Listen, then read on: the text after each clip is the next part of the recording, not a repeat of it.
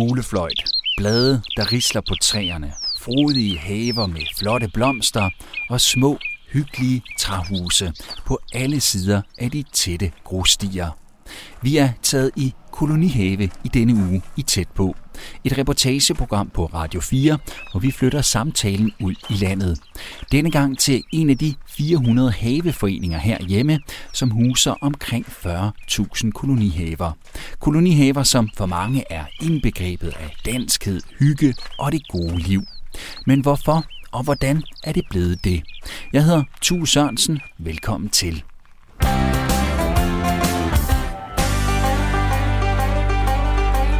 på cyklen, snurrer, far han griner, og mor hun kurrer. Det er fridag, og vi er sammen, solen skinner over sorte dammen. Det var et liv i sus og dus, i mormors koloni.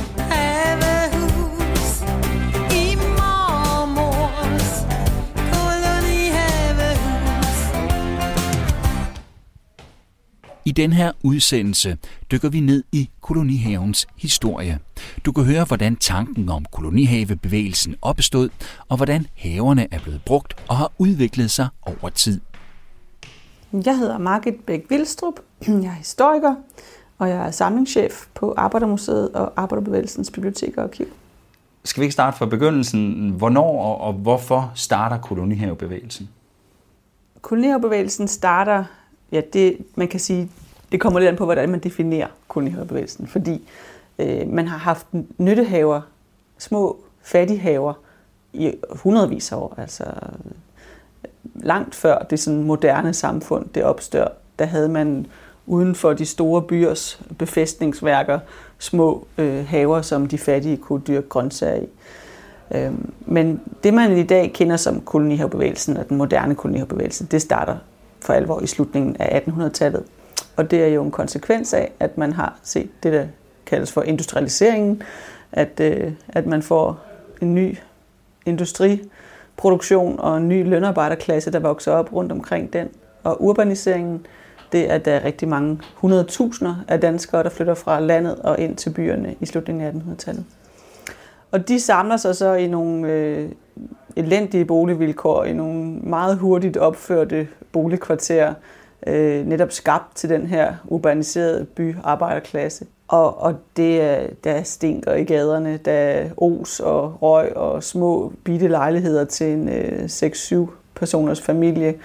Øh, man kan se, at, øh, at folks højde, altså gennemsnitshøjden på befolkningen, den falder markant i slutningen af 18, eller i løbet af 1800-tallet. Og det er jo fordi, de får dårlig mad, de arbejder hårdt.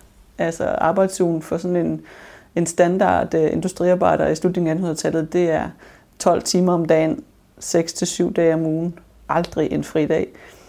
Kolonierbevægelsen vokser, eller vokser ud af etableringen af den her lønarbejderklasse, der, der lever under nogle meget elendige uh, levevilkår. Og uh, det starter i 1884 op i Aalborg, en vognmand, der hedder Jørgen Bertelsen, øh, Øh, som, øh, som gerne vil gøre noget godt for arbejderne, og, og som kan se, at, øh, at det at skabe øh, øh, den her kolonihave-tanke, øh, få den bredt ud, det kan måske være med til at løfte nogle af de øh, elendige levevilkår, man har. Øhm, Aalborg Kommune er ikke så umiddelbart interesseret i at gå med på ideen, så han, han gør simpelthen det, at han selv leger et større stykke jord, og så øh, leger han det videre ud til øh, arbejdere. Og han leger det ud til dem, der er medlem af Arbejderforeningen af 1865, som er sådan en, en borgerlig øh, arbejderforening, kan man sige. Der var masser af, de første arbejderforeninger i Danmark, de var egentlig sådan sprunget ud af en form for borgerlig filantropi, eller en, en, i hvert fald en borgerlig øh, øh, foreningskultur, hvor man sådan prøvede at, at skabe bedre vilkår for øh, svendene og og egentlig også for de mindre mestre og sådan nogle ting, og, og at, at man gik sammen der. Men det var ikke nogen socialistisk øh, tanke, og Jørgen Bertelsen var selv øh, øh, venstremand. Så, så det, var ikke, det var ikke en socialistisk øh, idé, det her med at skabe kolonihaver. Det var en, en sådan en, en borgerlig øh, tanke om at hjælpe de fattige ud af deres øh, lidelser øh, ved at, lave, at lære dem at lave hjælp til selvhjælp. Altså at man kunne bruge kolonihaverne til at ligesom øh, undgå øh, den her ledegang og alkoholisme, og, øh, og i stedet for øh, få folk ud i naturen og, og være driftige i at skabe deres egen øh, haveproduktion og grøntsager. Det er, den, det er det, man kalder den moderne kolonihavebevægelses øh, fødsel, øh, og ganske få år efter, så bliver det også etableret den første kolonihaveforening i København. Det sker i 1891, og det er igen en, en borgerlig øh, Øh, arbejderforening, nemlig det, der hedder Arbejdernes Værn, som var en ret aggressiv borgerlig arbejderforening, der blev stiftet øh, i forbindelse med øh, en stor, øh, meget stor strække i maskin, øh, eller i, i, i jernindustrien i 1885. Og Arbejdernes Værn var egentlig kendt for at være sådan strækkebrydere og øh, havde nogle tæskehold, der var ude og, og, og, og sørge for, at, øh, at, at de strækker, der, der måtte være, eller blokader, der var, de blev brudt og sådan nogle ting. Men de havde altså også en, en mere øh, den her tanke om, at man ville prøve at organisere arbejderne på et ikke-socialistisk grundlag og lave nogle mere positive øh, aktiviteter for arbejderne, øh, så de ikke blev sådan øh, revolutionært indstillet. Og der var det altså også, øh, altså det var den første kolonihave i, i København på Nørrebro, det var den, der blev stiftet af Arbejdernes Værn. Og de havde så som krav for, at man kunne komme med i, i kolonihaveforeningen, skulle man så melde sig ind i Højres øh, øh arbejder- og vælgerforening. Øhm, så det var sådan med en helt politisk øh, dagsorden for at få arbejderne ført over i en, i en mere borgerlig og ikke socialistisk kontekst. Og der gik kun et år, så var der en, så var der en stor del af kolonihave lejerne eller ejerne, som brød ud, fordi de ikke ville være en del af det der meget politiske øh, program, der ligesom lå for den første kolonihave. Og så stiftede de så egne kolonihaver. Og, øh, og det, det fortsatte man så med, og, og når man kommer op på den anden side af 1900-tallet, øh, så er det så de fleste kolonihaver, de er nogen, der bliver stiftet af, af arbejderne eller funktionærerne selv, øh, for ligesom at få et frirum for at, at kunne være lykkelige, frie mennesker. Og hvem er sådan den typiske arbejder eller funktionær, som, som har en kolonihave? Jamen, der blev, øh, der blev lavet nogle statistiske undersøgelser i 1906, øh, hvor man ligesom prøvede at undersøge, hvem er det, der, der ejer eller leger sig ind i de her kolonihaver. Øh, og det var, det var øh, især øh, øh, øh håndværkere, altså øh, faglærte ja. øh, håndværkere, svende. Øh, der var også en del mindre selvstændige øh, håndværkere, der var øh, funktionærer. Det var sådan den, øh, hvad skal man sige, højere arbejderklasse, lavere middelklasse, der mødtes sådan et sted der. Man skulle have et vist overskud for at kunne have en kolonihave. Altså, du skulle have et overskud til at, at, at kunne klare mere end bare lige at overleve. Øhm, så, så de der helt fattige, øh, man kunne måske kalde dem proletariatet eller sådan, de, de havde ikke kolonihaver. Ikke ret mange af dem i hvert fald. Så, så det var sådan, øh, det var de, de, de mere velstillede arbejdere og og de sådan lavere funktionærer, og fordi dem, der var embedsmænd, øh, det kan godt være, at de sådan øh, kulturelt havde en, en lidt højere anerkendelse, øh, men, men økonomisk set, så, så var de stort set lige så ringe stillet som øh, de fleste arbejdere. Så, øh, så for dem var det også en glæde at kunne komme ud og, og have et sted og, og føle, at det var sit eget. Prøv at sætte nogle øh, flere ord på, hvad det er for et formål, de her øh, haver, de opfylder for dem, der har dem på det her tidspunkt? Altså overordnet set, så var formålet med kolonihavene to ting. Øh, det ene, det var det her hjælp til selvhjælp, altså den her tanke om, at man øh, kunne have en, en nyttehave, et sted, hvor man kunne dyrke grøntsager og frugt måske, og altså, have kål og radiser og rødbeder, hvad nu end, der kunne kartofler, noget, der kunne supplere kosten i de her øh, fattige Øh, arbejderfamilier. Øhm, så så det, var, det var det ene formål, og, og i det formål lå også en form for tanke om, at, at man skulle øh, undgå øh, ledighed og øh, den fattigdom, der kunne føre til sådan øh, en mere radikaliseret form for socialisme osv. Øh, det andet formål var jo simpelthen at skabe frie, øh, lykkelige, øh, glade mennesker, øh, som, som havde et, øh, et sted, hvor de som familie også kunne være sammen om at, at lave noget nyttigt og, og, og lave noget, der, der handlede om at være i naturen og, og skabe sig et frirum som menneske. Så det var de to øh, overordnede øh, formål med det, og man kan sige, øh, øh den øh, kolonihave, der startede op i, i Aalborg i 1884 af Jørgen Bertelsen, som jeg nævnte tidligere, øh, der kom kong Frederik den 8. op og besøgte dem i starten af 1900-tallet, og så sagde han, øh, og han roste kolonihaverne og sagde, at øh, det er kolonihaver, som bringer så meget godt for så mange hjem og hæmmer drikfældighed og andet ondt. Og, og, og det siger måske meget godt det der med, altså det, der var jo en, i de fattige øh, kvarterer, der, der var mange steder i, i Danmark på det tidspunkt, der var der jo en enorm alkoholisme, altså og, og mange druknede øh, soverne ved de hårde arbejdsliv, øh, ved at bruge øh, familiens lønninger om aftenen og sådan nogle ting, eller om eftermiddagen på, på værtshusene rundt omkring. Så der var altså både fra borgerlig side og fra socialistisk side et forsøg på at skabe nogle gode frirum øh, på at få øh, brugt øh, den begrænsede fritid, man havde til noget fornuftigt trods alt. Og der kan man sige, at et, en forudsætning for, at man kunne øh, etablere en kolonihavebevægelse i Danmark, det var jo også, at man gradvis fik øget fritid. Fordi der, til at starte med, altså i 1870'erne og 80'erne, der, der var der jo ikke nogen fritid. Altså, hvornår skulle man tage ud? Det var slet ikke tid til at være den nyttehave. Altså, der, der var jo ikke søndagsfri før i 1891. Der begynder man at få fri om søndagen øh, for de her industriarbejdere. Øh, der var ikke, øh, altså du arbejdede 12 timer øh, om dagen, altså fra 7 om morgenen til 7 om aftenen som regel. Hvornår skulle du have tid til at tage ud og være produktiv i din nyttehave? Så kunne din hustru måske, hvis ikke hun, men de fleste arbejderkvinder var jo også på arbejdsmarkedet, og børnene var på arbejdsmarkedet. Altså, hvem skulle, hvem skulle have glæde af eller, eller dyrke noget af de nyttehaver der? Øhm, og fra, fra den 1. 1. maj i 1890, så bliver kravet jo 8 timers arbejde, 8 timers fritid, 8 timers hvile. Og, og, og det går jo så 30 år før det bliver realiseret, men altså gradvist får man dog søndagsfri, lidt tidligere fri om lørdagen, øh, og får ligesom får et fritidsliv, som man kan flytte over i en kolonihave, og det at være der.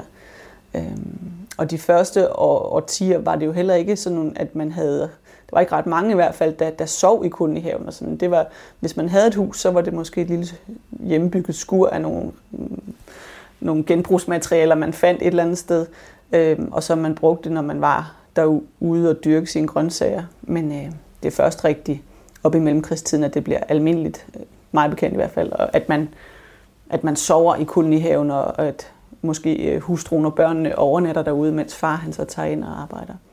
Og man skal også huske det med mobiliteten. Altså det, det tager vi nogle gange i dag for givet, at åh, man kan jo sagtens øh, køre 30 km væk, og så være i sin kolonihave eller noget. Men det, der var jo ikke den mobilitet overhovedet. Altså det, øh, det, du skulle kunne gå på arbejde. Man boede jo ofte i samme områder, som man arbejdede, og det var også tit der kolonihaven lå, sådan så at man ligesom på gåben, eller når man kom op i 1900-tallet, måske havde man råd til at få en cykel, så kunne man cykle ud i kolonihaven. Men, det, men den der øh, mobilitet, som vi i dag tager sig for givet, fordi vi har biler og busser og S-tog og alt muligt andet, der kører rundt. Det var der jo ikke. Så det er i virkeligheden derfor, at mange af dem er så bynære, alle de her ja, kolonihaver? det er helt sikkert derfor, at de er så bynære. Du har skulle gå, kunne gå ud til din kolonihave. Ja. Efterhånden så begynder der jo at komme flere og flere øh, kolonihaver. Altså man siger, at øh, i starten af 1900-tallet, der, der kan man tælle op mod 20.000 kolonihaver i Danmark. Så det, det bliver jo mere og mere øh, almindeligt at have en kolonihave. Øh, og, og mange af kolonihaverne begynder også at samle sig i, i, øh, der, i, i København kommer der et, et Københavns kolonihaveforbund øh, i starten af 1900-tallet, øhm, og, øhm, og øh, hvad hedder det, det gør der i 1907, øhm, hvor øh, en forening, der hedder Vende Minde, som ligger på Christianshavn, de tager initiativ til at samle de københavnske kolonihaver. Øh, så det bliver det første sådan større forbund, og i 1900 og, Øhm, i 1908 der stifter man øh, kolonihave lejerne, Lejerforeningens Forbund i København, som er sådan det første større sammenslutning af alle de her øh, mindre kolonihaver. Øh, det sker i øvrigt øh, herinde, hvor vi sidder i dag på Arbejdermuseet. Øh, dengang hed det ikke Arbejdermuseet, der hed det Arbejdernes Forenings- og Forsamlingsbygning i Rømersgade her i København.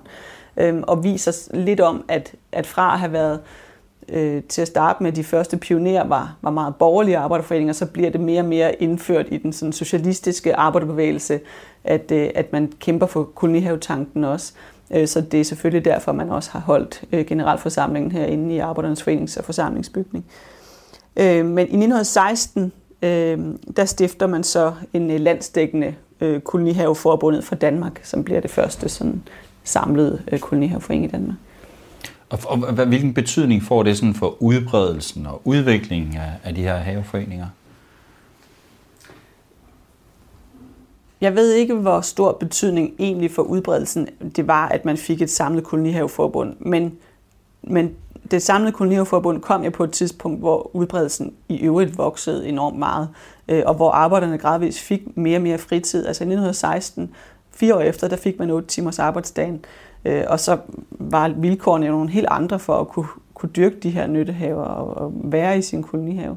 Så der var bare noget i tiden, der ligesom underbyggede, at øh, der var også en, en stærk sådan bevægelse omkring hele det her med fritidsliv og tanken omkring, hvad naturen og den frie luft og øh, motion og alt sådan noget kunne betyde for ens øh, velbefindende og sådan nogle ting. Så det, så det hele spillede ligesom sammen i, at, at kolonihaverne bare voksede eksplosivt i, i, i mellemkrigstiden og i 40'erne, der, der når man op på over 100.000 kolonihaver i Danmark, som er virkelig bare kolonihavens storhedstid, kan man sige. Så når man kommer op på den anden side af, af 2. verdenskrig og i, i de bullerne velfærdstræsser og velstandsstigningen, så bliver mange af kolonihaverne jo suppleret op med sommerhusområder, og nogle af dem bliver også konverteret over til at være sådan mere sommerhusområder. Øhm, så så der, der, hele, hele det moderne samfunds øh, udvikling afspejler sig jo sådan set også i kolonihavernes, øh, for de her meget simple nyttehaver, øh, over noget mere og mere sådan fritidsorienteret, og så du nævner på det tidspunkt, øh, at der, den første haveforening bliver startet i Aalborg. Der er kommunen egentlig ikke rigtig interesseret i at, at lege med, hvis vi skal kalde det det. Altså, hvordan er sådan samspillet eller samarbejdet mellem kommuner eller det offentlige, så de her haveforeninger? Hvordan, hvordan er det op gennem årene? Ja, man kan godt sige, at det, at, altså det, det, er jo ikke en stat, det er jo ikke staten eller det offentlige eller kommunerne, der driver det her frem. Det er private initiativer.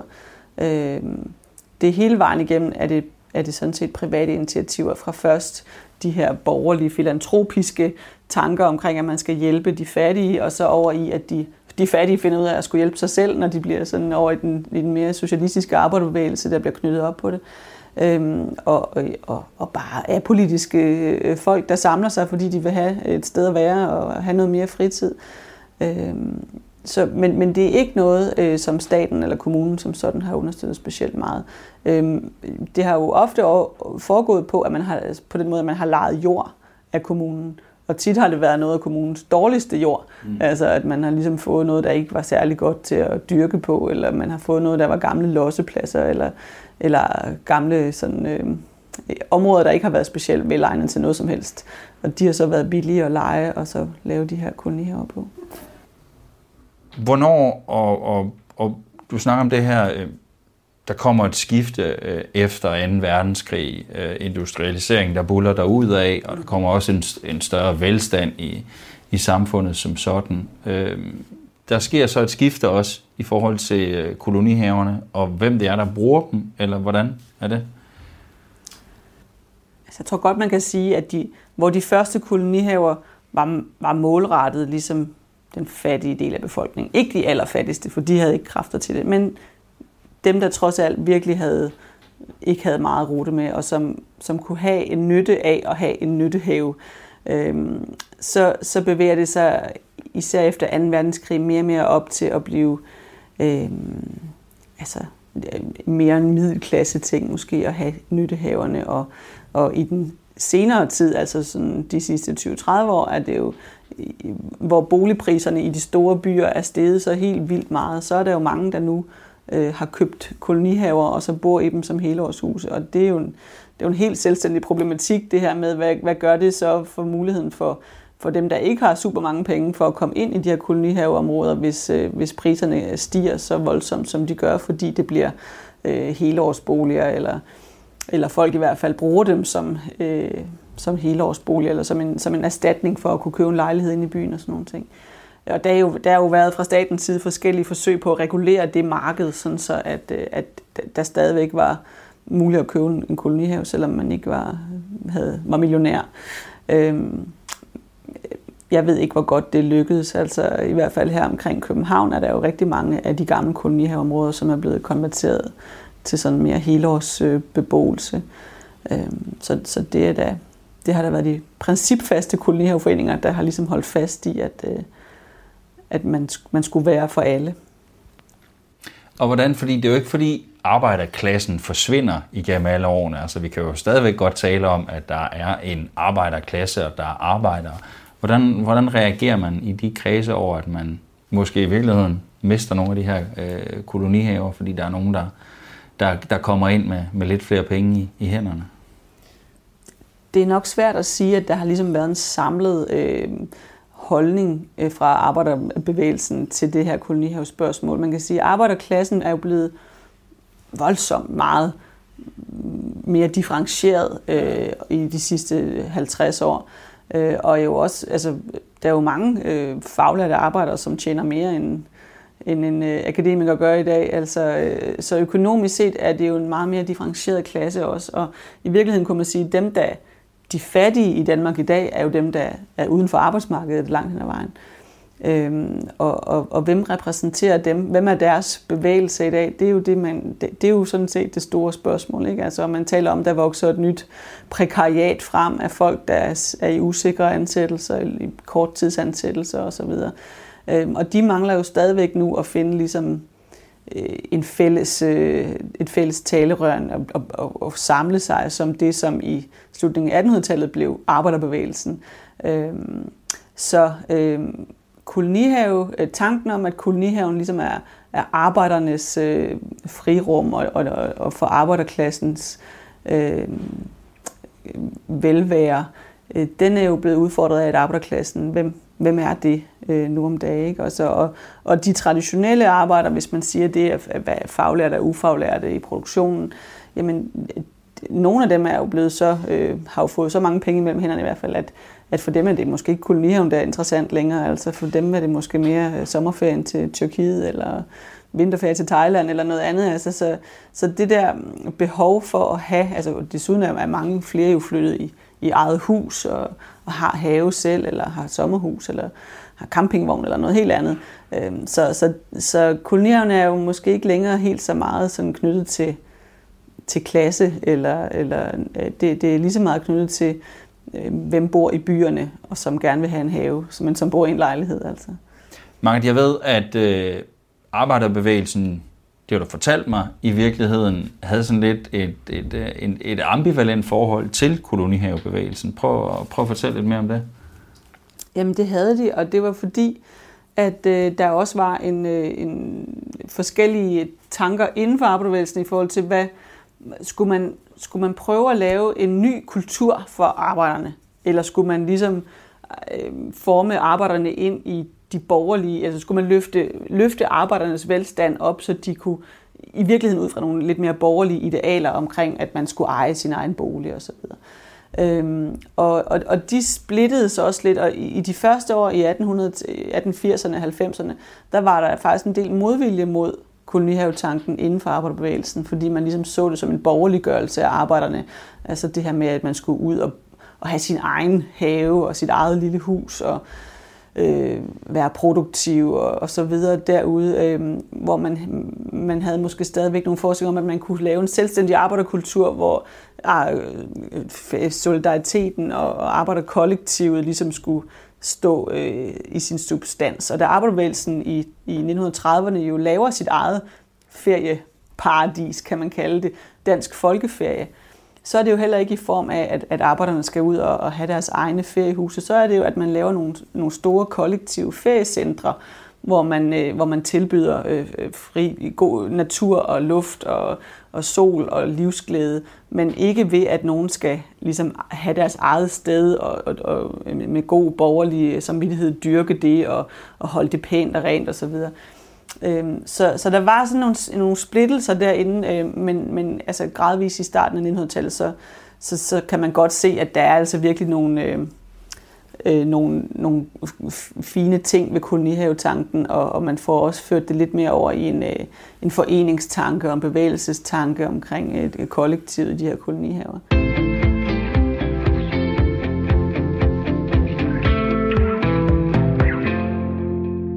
Du lytter til reportageprogrammet Tæt på, hvor vi i denne uge går tæt på kolonihavelivet. Vi er i gang med at høre om kolonihavebevægelsens historie, som Margit Bæk Vildstrup fra Arbejdemuseet har taget hul på. Efter nyhederne kan du møde en anden, der har arbejdet med havernes historie og høre om, hvordan de har udviklet sig over tid.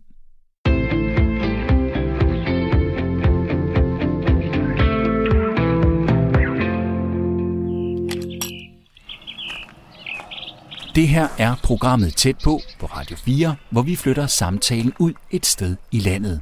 I denne uge kan du komme med i Kolonihave. I denne udsendelse er vi dykket ned i kolonihavebevægelsen og havernes historie.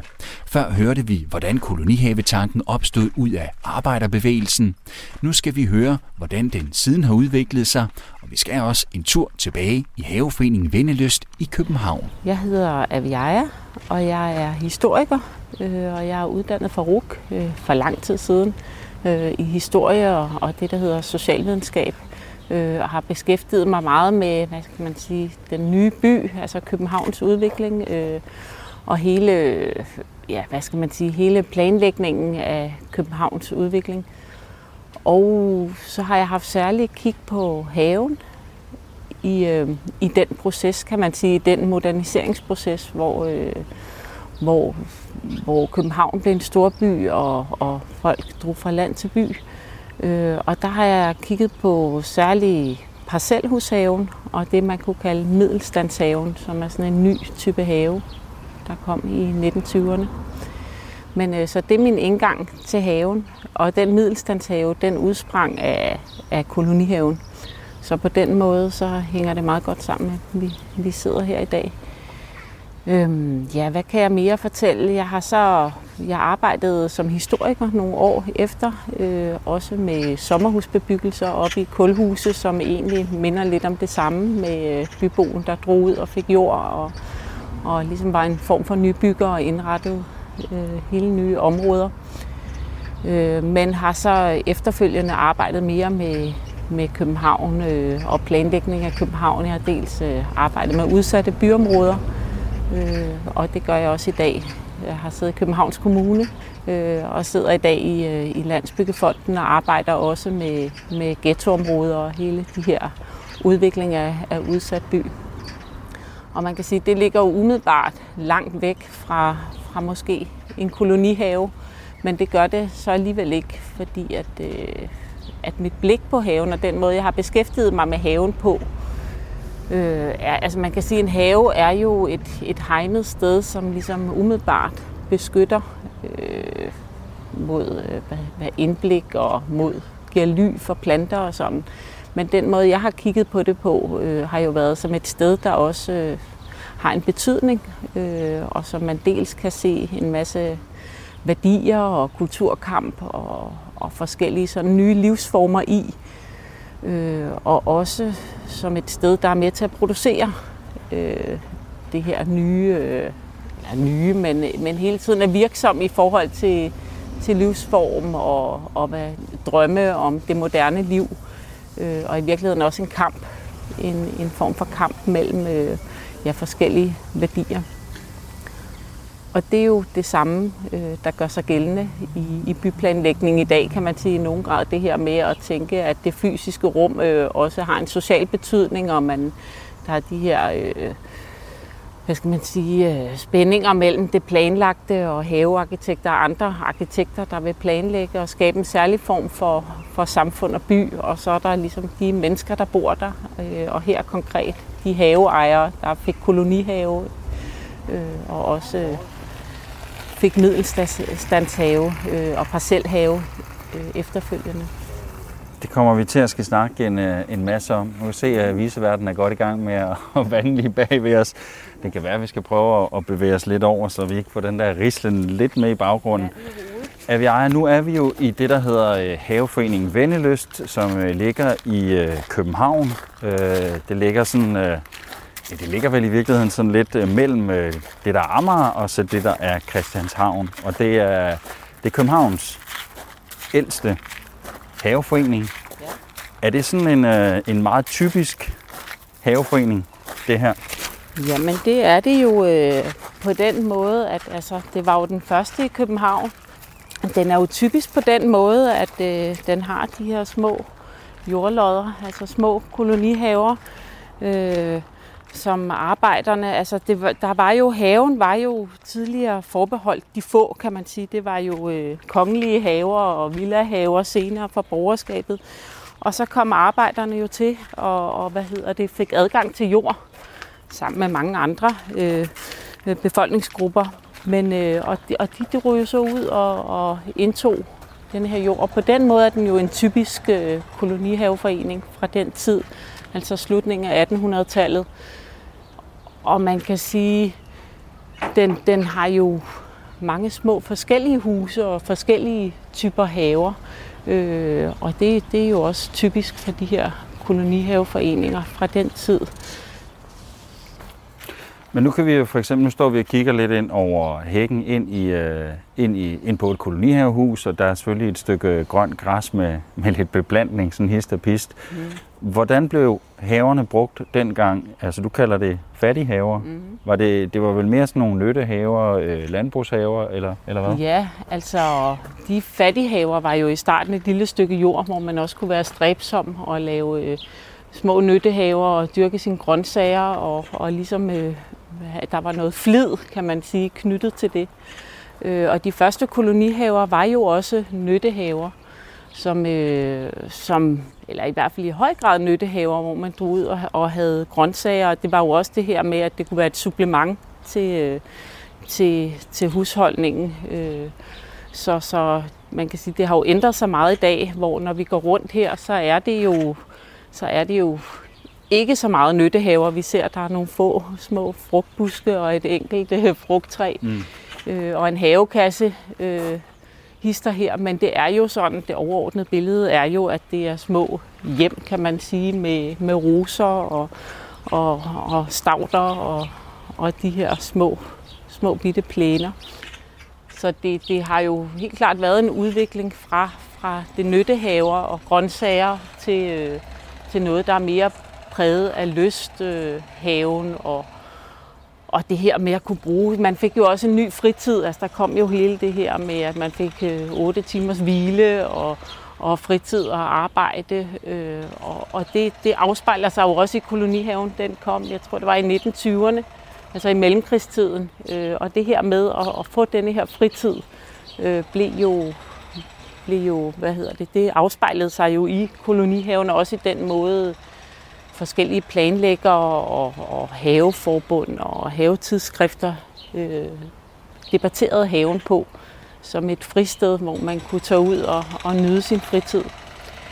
Men man kan sige, at det her spænd imellem nyttehave og lysthave, og om det var ligesom knyttet til det at arbejde og producere, eller om og den her fritid og, og åndelige mere sådan sted, man kunne sidde og reflektere over tilværelsen og, og det, øh, det kulturelle fremskridt, kan man sige. Altså, det var jo også knyttet til det her med, med en lysthave. Det, øh... Hej. Ja, det, det, det spænd, det, er jo, det, for, det fortsatte jo. Det var jo ikke sådan, det lige gik fra det ene til det andet, og, og du kan jo også øh, finde det i dag. Altså, der er jo stadig øh, haveforeninger, som måske er mere øh, nyttepræget øh, i forhold til lystpræget. Øh, og debatten omkring, om det er en have, om den gode have var det ene eller det andet, den fortsatte jo hele vejen op gennem mellemkrigstiden. Ja. Men, men hvornår sker det der skifte fra, at det går fra at være primært nyttehaver, som mm. også er noget, som øh, måske folk med lidt færre midler har, til at det bliver mere nogle, øh, nogle fritidshaver, nogle byhaver, yeah. øh, og måske også et skift i klientellet af, hvem der har haverne. Mm. Men det sker jo glidende, kan man sige, men det for særlige... Øh, det får særlig fart der i mellemkrigstiden øh, i 1920'erne, altså dels med denne her lov om, man får sin fritid, øh, øh, og dels også øh, selvfølgelig med, med nogle, øh, nogle muligheder og nogle, øh, nogle nye, skal man sige, øh, klasser på den måde, at de faglærte arbejdere og, og hvad hedder det, håndværkere og sådan, blev, fik flere penge mellem hænderne øh, og havde mulighed for at, at drømme om, om et egentligt havehjem, og det der med at sætte foden under eget bord, og, og, og det, det afspejler sig også i kolonihaverne, der blev større, altså hver enkelt have blev større, der kom lidt mere fokus på det private, øh, med større hække. Altså, nu står vi jo her, vi kan se, de er jo afgrænset af hække eller stakitter hele vejen ned. Ja. Øh, nogle lidt større og højere end andre, og ja, så er der også lidt hegn og lidt træværk og lidt, ikke? Noget intermistisk og noget øh, mere planlagt, men, men men det, det var jo det var sådan en glidende proces, som for alvor tog fart i, i mellemkrigstiden. Dels fordi der kom nogle bedre vilkår, og der kom nogle, nogle nye, øh, nye, et nyt klientel til, som fik øh, råd til at drømme om at skabe lidt større haver. Og i virkeligheden også det, jeg har beskæftiget mig med, øh, købe sin egen jord øh, endnu længere ude øh, på Amager og i Københavns yderdistrikter. Øh, og det var jo så der hele den der parcelbevægelsen opstod som en, en udspringer af kolonihavebevægelsen. Øh, fordi man begyndte at drømme om det der med at eje jorden og, og i virkeligheden øh, skabe et egentlig havehjem frem for sådan en fritidshave, hvor du tog ud øh, efter arbejde. Og det kan du jo også se i kolonihaverne fra den tid, at den bevægelse sker i kolonihaverne, og så er der så nogle, øh, nogle udspring af det, kan man sige, i nye bevægelser, mm. som så er denne her parcelbevægelse. Så der sker også et skift i, at folk de så begynder at, at eje det stykke jord, som, ja. som de så kan ja, beplante eller bygge kolonihavehuse på? Ja, Kommer, og, kommer, kommer husene også ind på det tidspunkt egentlig, eller har de været der hele tiden? Jamen det, det er lidt forskelligt, øh, hvornår husene kommer ind. Jeg ved faktisk ikke præcis her i, i den her kolonihaveforening, men, men det er klart, huset får jo større og større betydning i det her med at, at lave det fra en fritidshave til et havehjem. Ja. Øh, og, og ude i øh, parcelkvartererne, der, der starter man jo med også at lave nyttehaver faktisk. Så du kan ikke sige, at det ligesom går fra lyst til, eller fra nytte til lyst. Men, men der kommer jo igen en proces, hvor man indtager jorden og laver, laver nyttehaver, og så, øh, så kommer husene på efterhånden.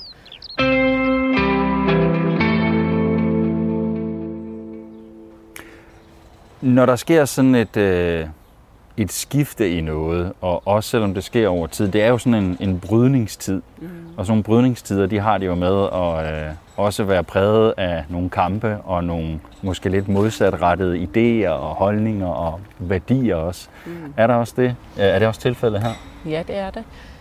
Øh, jeg har jo kigget rigtig meget på, på øh, hvad skal man sige, måden haveejerne, særligt de her parcellister og den nye middelstand, de definerede deres egen have på overfra for havearkitekterne. Fordi det her, da folk fik adgang til jord, og, og der kom en masse nye haveejere, så kastede både haveselskaber og arkitekter, og i virkeligheden også haveejerne selv, der organiserede sig i forbund, de kastede sig jo over den her definition af, hvad er en have. Øh, og man kan sige, at der er forskellige værdikampe i det. Der er jo både det her, som du, du spørger til med lyst og nytte, altså land eller byhave. Øh, Øh, og i forhold til det, kan man sige, der var jo, altså mange af de arbejder kom jo fra landet. Øh, og definerede jo i tidsskrifterne den her trang til at, at komme i kontakt med det oprindelige og give det erindrede liv. Og, altså, der er sådan nogle meget floromspundne øh, beskrivelser af, hvordan den her have kan, kan bringe øh, haveejeren i kontakt med, med sin egentlige landtilværelse. Samtidig med, at det jo selvfølgelig også bliver defineret som noget, der er en del af den nye lønarbejdertilværelse, hvor man har sit arbejde og tager ud og nyder fritiden. Så, men, men der er det her spænd. Og havearkitekterne og byens planlæggere, de, de, øh, de prøver at, at definere denne her nye lille have, kan man sige. Først en arbejderhave, og så en middelstandshave, som et sted, der, der er rationelt og skal, skal bidrage til fremskridt, og man må ligesom øh, ej, slette erindringen øh, for at få haveejeren til at og, hvad hedder det, bruge haven på en ny måde øh, og, og, og mere rationel måde end, end det her med at, at skulle give det erindret liv. Så den, den kamp er der, både internt i, i øh, haveforbundene og også mellem planlæggere og arkitekter øh, og og så øh, haveejerne. Øh, så er der jo hele denne her, kan man sige, værdikamp mellem det private og det offentlige. Øh, fordi i starten var, var haverne jo ikke så hegnet, som de er nu. Øh, det var jo noget, der også kom mere og mere der i mellemkrigstiden, at hækkene blev højere, og man ligesom skærmede sit eget lille sted og sit eget lille hjem, kan man sige, det her med havehjemmet. Øh, og, og arkitekterne talte jo de her øh, haveområder, nye haveområder. Dels kolonihaveområderne først, men senere også de her nye parcelhusområder, der kom lidt uplanlagt ude i yderkanterne, som noget, der skulle øh, planlægges mere. De havde meget øh, fokus på, at hækkene skulle være ensartede. Der skulle være det her med, der var ligesom noget repræsentativt udadtil for dem, der kom og kiggede på det, og så kunne man have sin private del om bagved. Øh, og hækkene burde være helt ensartede. Det er de jo ikke blevet, kan man sige, mm. her i dag, øh, når vi står her. Men, øh, men der var altså der var den her kamp mellem, hvad er, hvordan indgår de her haver i en offentlig planlægning, og hvordan indgår de som sådan den enkeltes mulighed for at realisere sine egne drømme øh, og individuelle frihed. Og hvorfor er det vigtigt for det offentlige, sådan over en bred kamp, at blande sig i det? Jamen det er det jo, fordi at øh, denne her nye, øh, det var jo en helt ny, hvad skal man sige, befolkningsgruppe, det her med arbejderne og senere middelstanden. Altså det her med middelstanden var jo heller ikke fast defineret. Altså det er jo hele tiden nogle befolkningsgrupper, som er i proces, og, og som bliver, det bliver drøftet, hvad er egentlig en middelstand, og hvad er egentlig en middelstandshave, og hvad er en arbejderhave, og hvad er en arbejder. Øh, og, og der bliver det jo vigtigt at, og, hvad skal man sige, prøve at, at afgrænse de her grupper og, og få dem passet ind i den nye by og i det nye samfund. Øh, og i virkeligheden også hele den her fremskridtstro, som, øh, som jo prægede mellemkrigstiden, altså det her med at, at faktisk bidrage til et, et bedre samfund og, og, og nogle visioner om, hvad, hvad samfundet skulle være og sammenhængskraften i samfundet øh, øh, og, og den enkeltes mulighed for at og, hvad hedder det, realisere øh, sit liv på en ny måde. Så alt det her, det er, det er til debat øh, og, og er jo en kamp, som man, som man kan se ned i de her havetidsskrifter mellem forskellige, både kolonihaven og så parcelhusejeren, der begynder at definere sig i modsætning til arbejderhaven. Og ligesom, så det skal ikke være et fristed, det skal være et have hjem.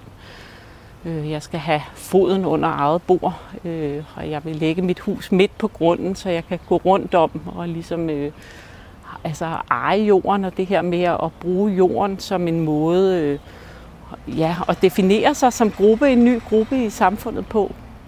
Og det samme galt jo her i kolonihaverne haverne med arbejderne, der knyttede det til hele den her foreningsdannelse og, og et kollektivt vi, kan man sige i starten. Og så er der jo de her spændinger i det. Er det et vi, eller er det også den enkeltes mulighed for at, at realisere sit lille sted? Øh, og det kan man sige, sådan er det jo i høj grad i dag, når vi går rundt her. Det er jo små individuelle steder. Øh, der er meget forskellige, øh, og på nogle måder jo fremstår øh, ret uplanlagt. Hvor man kan sige med parcelbevægelsen, øh, da den så for alvor kom i gang i 60'erne og 70'erne, der var det jo mere planlagte parcelhuskvarterer med ensartede hække og, mm. og sådan. Det, det kom til at ende med. Øh, så der kan man sige noget af den der planlægningstanke fik jo, øh, fik jo fart der. Men er det så fordi, at den værdikamp ikke er der længere, eller er det her bare et særtilfælde med et sted, hvor man så har sagt, jamen her kan man godt have at sætte sit individuelle præg i, inden for vores fællesskab?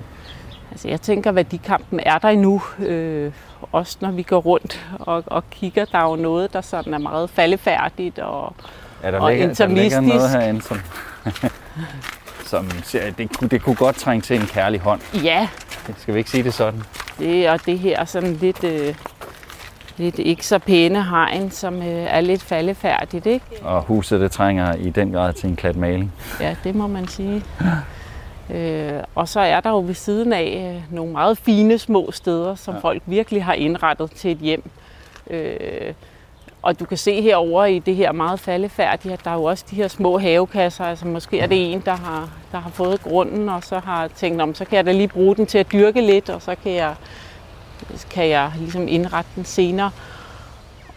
Og, og jeg vil også tro, uden at kende øh, dem, der har have, har øh, sådan som en helhed, at der både er ligesom en, en ældre generation, der har haft den her, øh, de her haver i mange år, og måske har meget fokus på, øh, på det kollektive med deres skytteforening og deres øh, lille plads her, øh, vi står på øh, med, med bænke og borer, hvor de de ligesom kan samles, øh, og så nogle af de nye øh, haveejere, som, som har brug for deres eget lille fristed. Øh, måske nogle unge Christianshavnere, som øh, har fået børn og, og, og så får fat i sådan en have for at kunne lave deres eget lille øh, fristed. Så det her mellem det kollektive og det individuelle, øh, og hvor planlagt det skal være, og hvor det offentlige og det private, kan man sige, det her med, er det ligesom et fælles sted det her, eller har jeg min egen, min egen lille plet? Mm.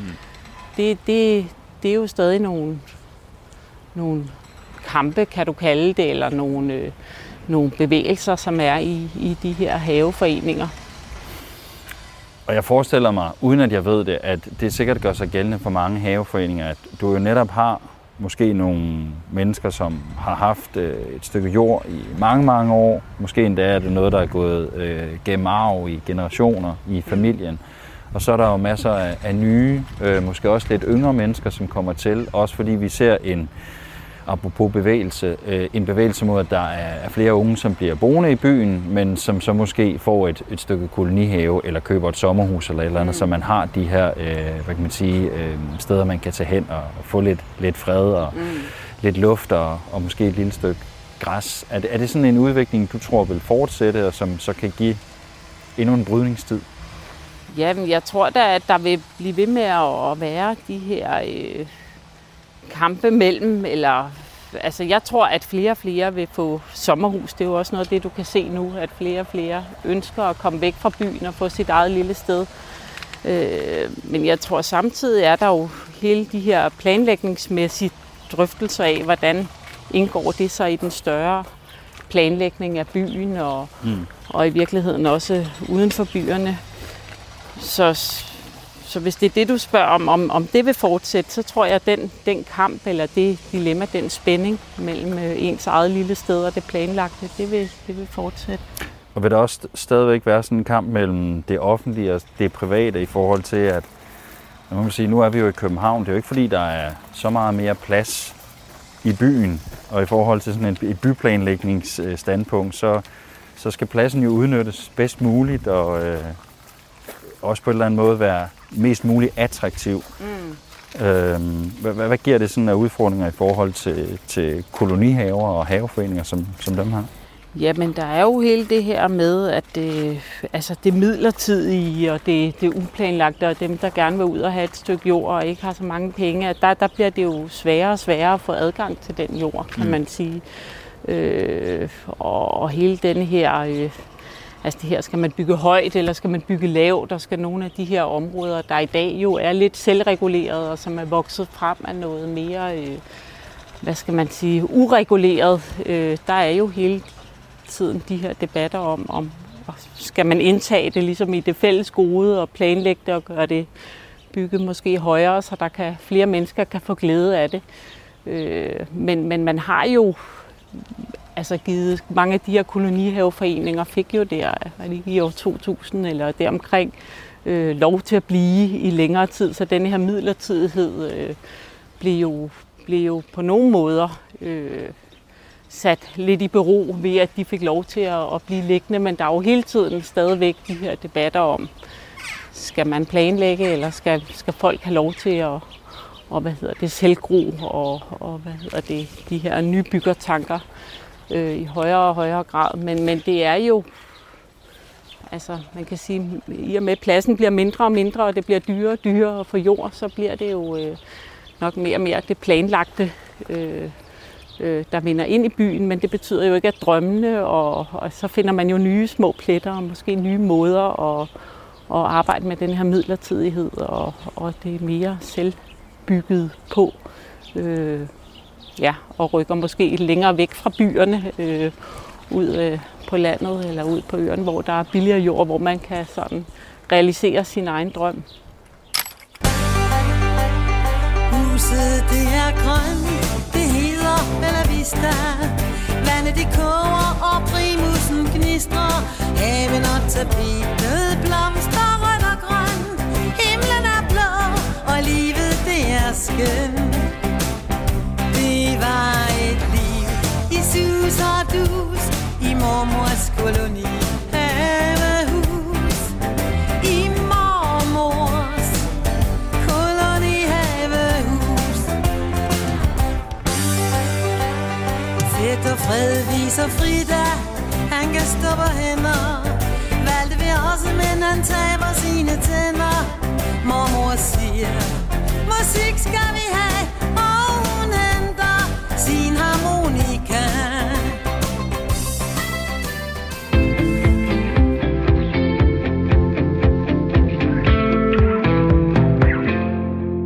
Du har lyttet til reportageprogrammet Tæt på på Radio 4, som i den her uge går tæt på kolonihavelivet. I denne udsendelse har du mødt Margit Bæk Vildstrup og Aviaja Julie Sigskov. Du kan finde programmet her og de andre tæt på programmer om kolonihavelivet på både Radio 4's hjemmeside eller som podcast i din foretrukne app. Mit navn er Tue Sørensen, og jeg har tilrettelagt og produceret programmet. Tak for at lytte med.